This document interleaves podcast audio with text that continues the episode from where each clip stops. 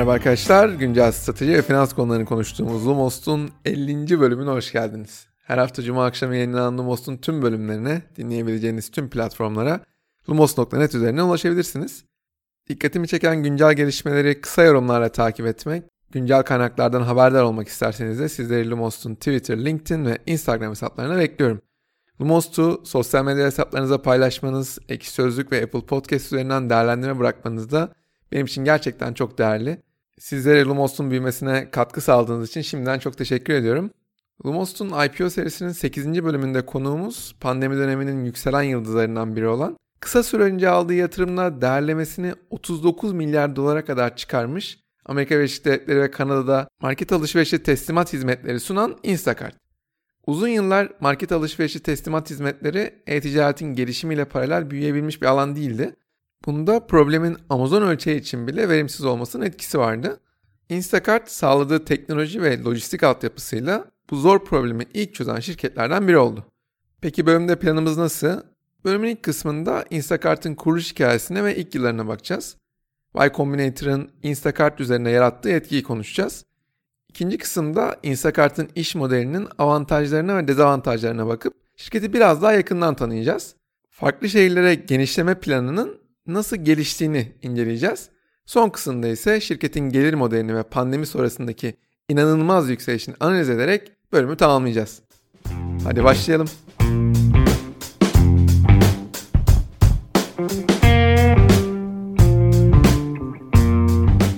Instacart eski bir Amazon çalışanı Apurva Mehta tarafından 2012 yılında kuruluyor. Apurva Hindistan'a doğmuş sonrasında ailesiyle birlikte Kanada'ya taşınmış bir isim.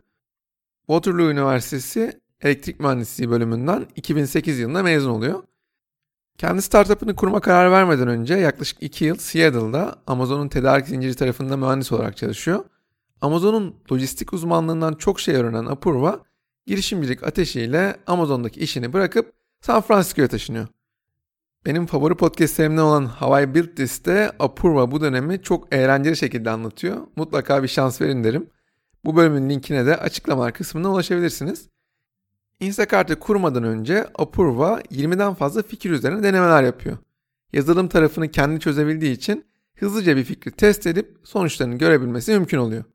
Bu fikirler arasından insanların en çok dikkatini çeken avukatlar için yaptığı bir sosyal ağ denemesi oluyor. LinkedIn'in bu anlamda yetersiz olduğunu düşünen Apurva, avukatlar için özelleşmiş bir sosyal ağın çok etkili olabileceğini düşünüyor. Bu fikri hayata geçirmek için 1 milyon dolarlık bir yatırım bile alıyor. Ama çözdüğü problemi bir türlü benimseyemeyince kaçınılmaz başarısızlıkla yüzleşiyor. İşte bu noktada Instacart fikri ortaya çıkıyor.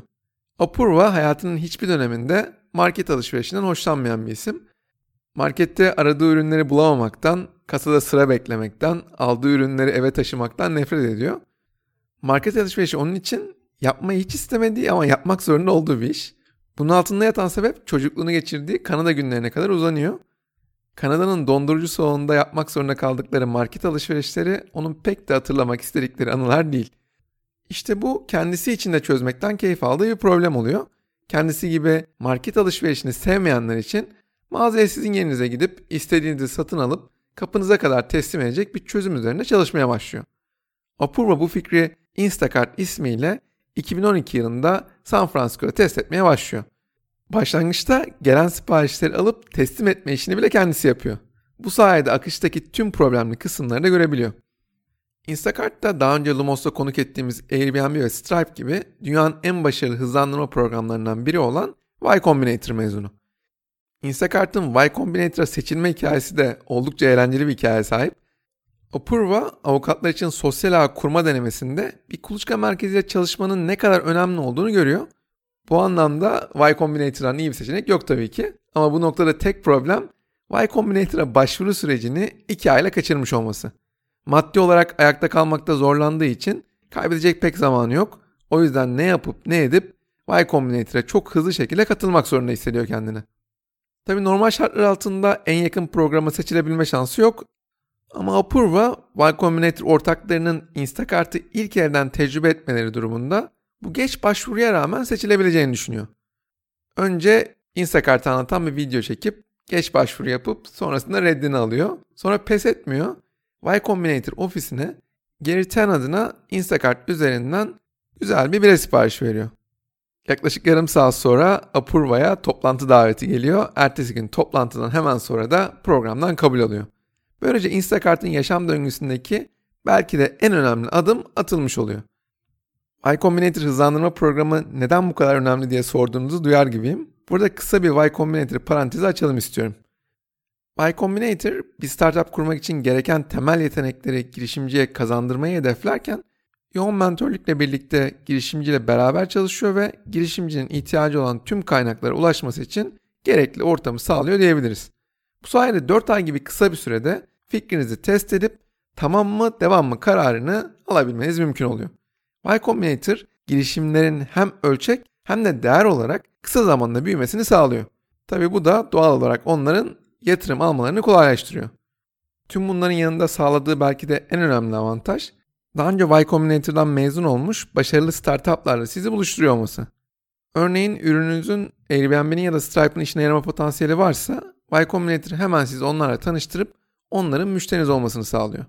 Bu da ürün geliştirme aşamasında size çok daha büyük bir esneklik kazandırıyor. Bugüne kadar Y Combinator'dan mezun olan şirketlerin toplam değerlemesi 300 milyar dolara geçmiş durumda. 150 milyon dolardan yüksek değerlemeye ulaşmış 125 farklı Y Combinator mezunu şirket bulunuyor. Tüm bu avantajlara sahip olmak tabii ki pek kolay değil. Y Combinator'a kabul edilme oranları sadece %1,5. Instacart, Y Combinator mezuniyeti sonrası 2.3 milyon dolarlık tohum yatırımını 2012'nin Ekim ayında Founders Club, Costa Ventures gibi olan şüphelilerden alıyor. Y Combinator sürecinin bir başka artısı da Apurva'nın Instacart'ı beraber büyütebileceğini gördüğü ortakları Max Mullen ve Brandon Leonardo ile tanışmış olması. Şimdi 2012 yılına tekrar dönelim. Eski bir Amazon çalışanı olarak bir günlük teslimat sürelerine bile ulaşmanın ne kadar zorlayıcı olduğunu farkında. Buna rağmen bir saat içinde teslimat hedeflemesi başlangıçta pek kolay bir hedef olarak görünmüyor. Ama bunun Instacart'ın kendisini ayrıştırabilmesinin bir yolu olduğunu düşünüyor. Instacart'ı ilk olarak San Francisco, Mountain View ve Palo Alto'da saat 10 ile akşam 21 arasında kullanımı açıyor. Bu ilk yıllarda kullanıcılar marketteki fiyatlar üzerinden ürünleri alabiliyorlar. Ürünlerin bir saat içinde teslim edilmesini isterlerse ekstra 10 dolar, ürünlerin 3 saat içerisinde teslim edilmesini isterlerse de ekstra 4 dolar ödüyorlar. Şirket tahmin edebileceğiniz gibi Y Combinator sonrası hızla büyümeye başlıyor. Bu büyümeyi finanse edebilmek için 2013 yılında seri A yatırım turunda 12 milyon dolar alıyor. 2014 yılında seri B yatırım turunda 45 milyon dolar yatırım alıyor. Şirketin bu noktada yatırımcılar arasına Andreessen Horowitz, Sequoia Capital gibi önemli markalar katılıyor. Şirketin ulaştığı rakamların San Francisco'da çalışan Instacart modelinin başka yerlerde de çalışabileceği konusunda yatırımcıları ikna ettiğini görüyoruz. Bu noktada artık farklı şehirlere açılma zamanı geliyor. Instacart'ın kuruluş hikayesine baktık ve ilk yıllarında neler olup bittiğini konuştuk. Şimdi şirketin iş modelini biraz daha yakından tanıma.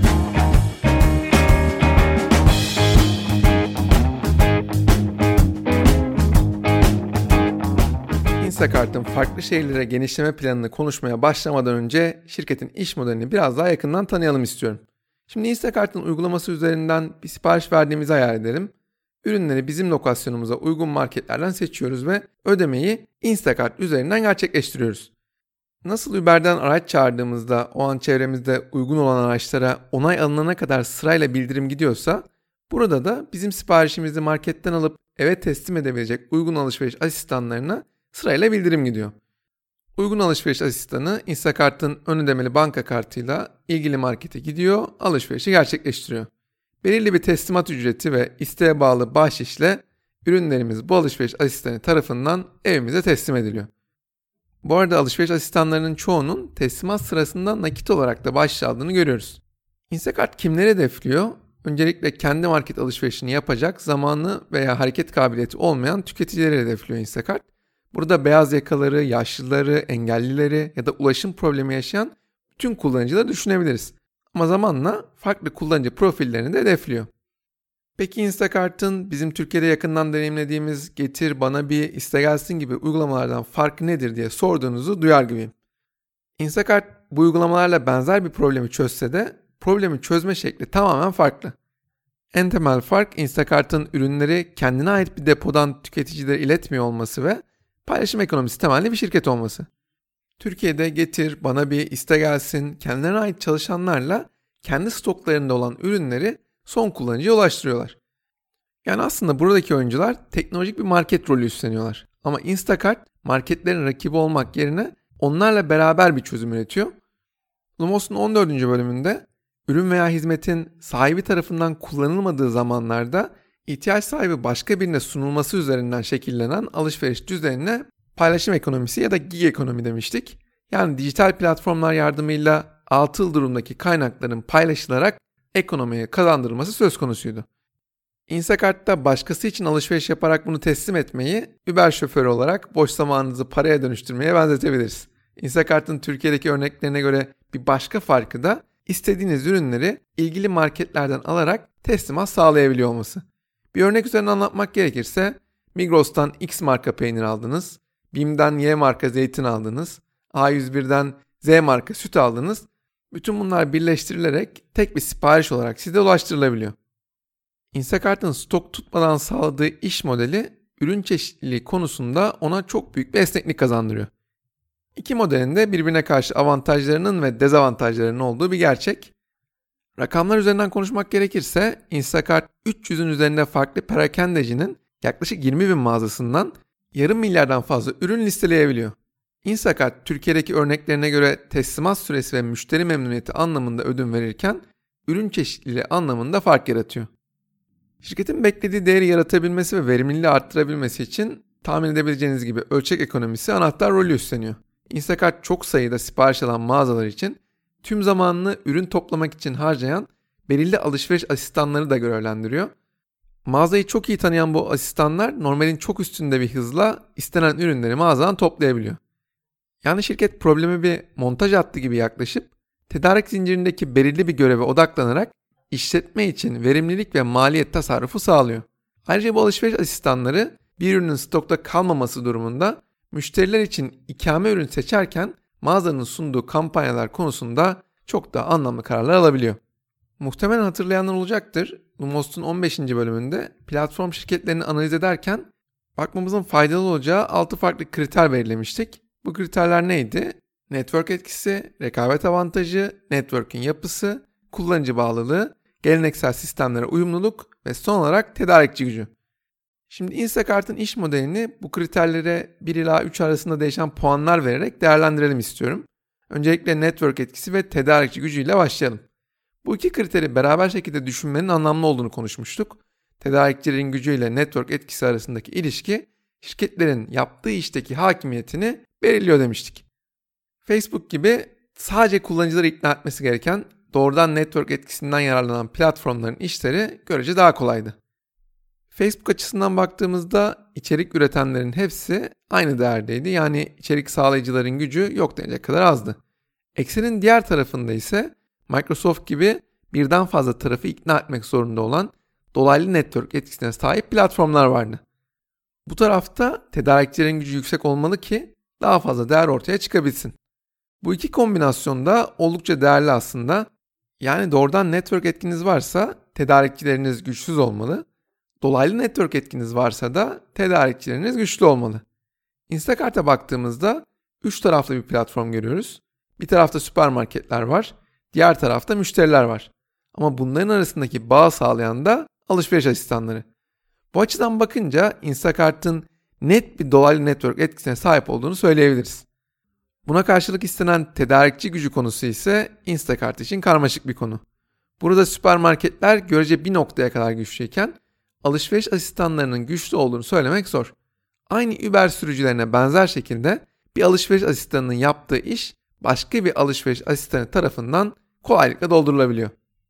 Instacart bu 3 oyuncunun çıkarlarını mümkün olan en optimum şekilde korumak zorunda. Bu 3 oyuncudan herhangi birinin mutsuz olması durumunda sürdürülebilir bir platform yaratmak pek kolay değil. Network etkisi ve tedarikçi gücü kriterlerini beraber düşünüp toplam 6 puan üzerinden ben ancak 3 puan verebiliyorum Instacart'a.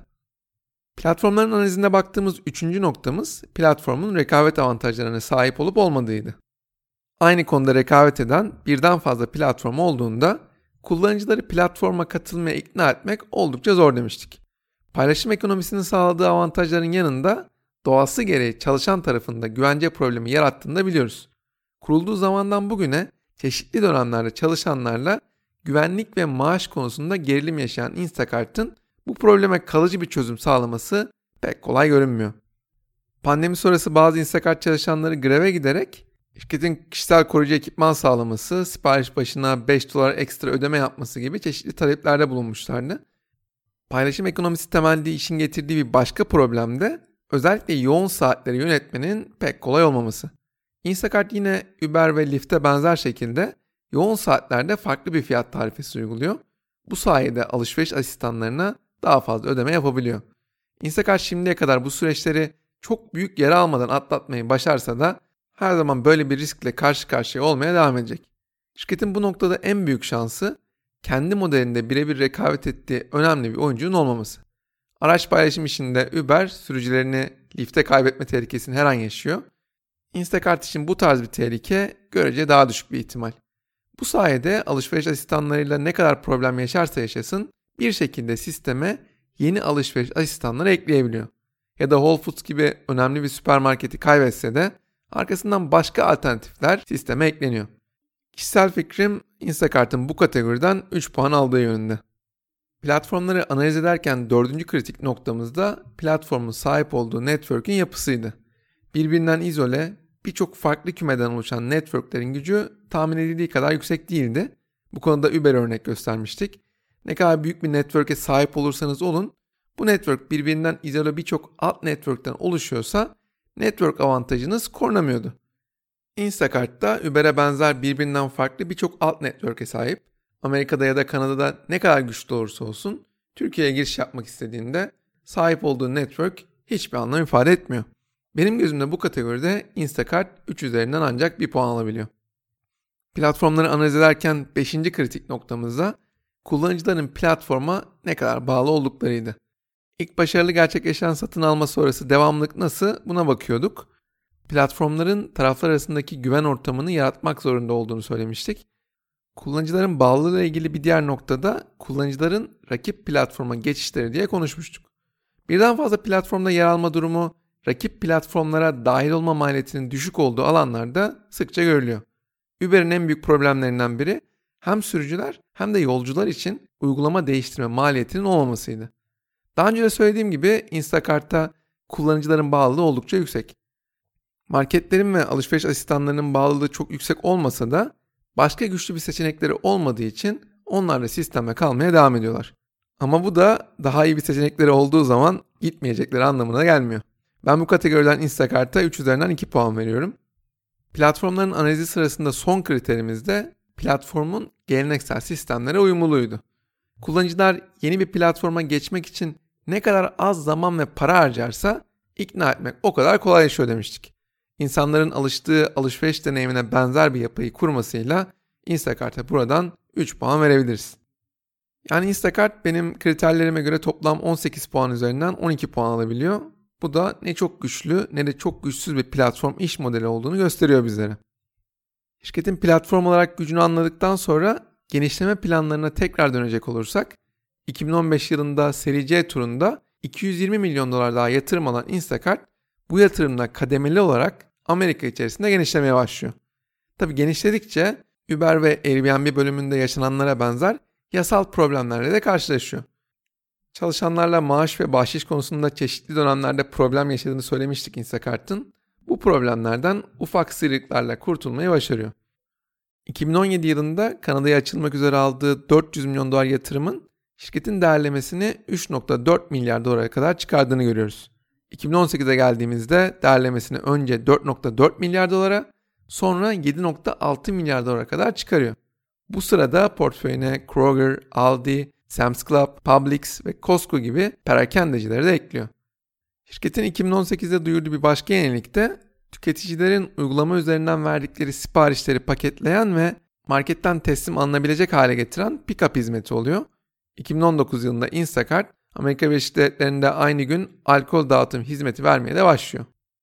Bu arada şirketin en önemli partnerlerinden biri olan Whole Foods'un Amazon'a satışının ardından 2019 yılında Whole Foods Instacart ile yollarını ayırıyor. Şirket kurulduğu günden itibaren hem Amerika'da hem Kanada'da istikrarlı şekilde büyürken 2020 yılında pandemiyle birlikte başka bir seviyeye yükseliyor. Bu noktaya kadar Instacart'ın iş modelinin avantajlarını ve dezavantajlarını konuşup şirketin genişleme planına baktık. Son kısımda şirketin gelir modelini ve pandemi sonrasındaki inanılmaz yükselişini konuşacağız beraber.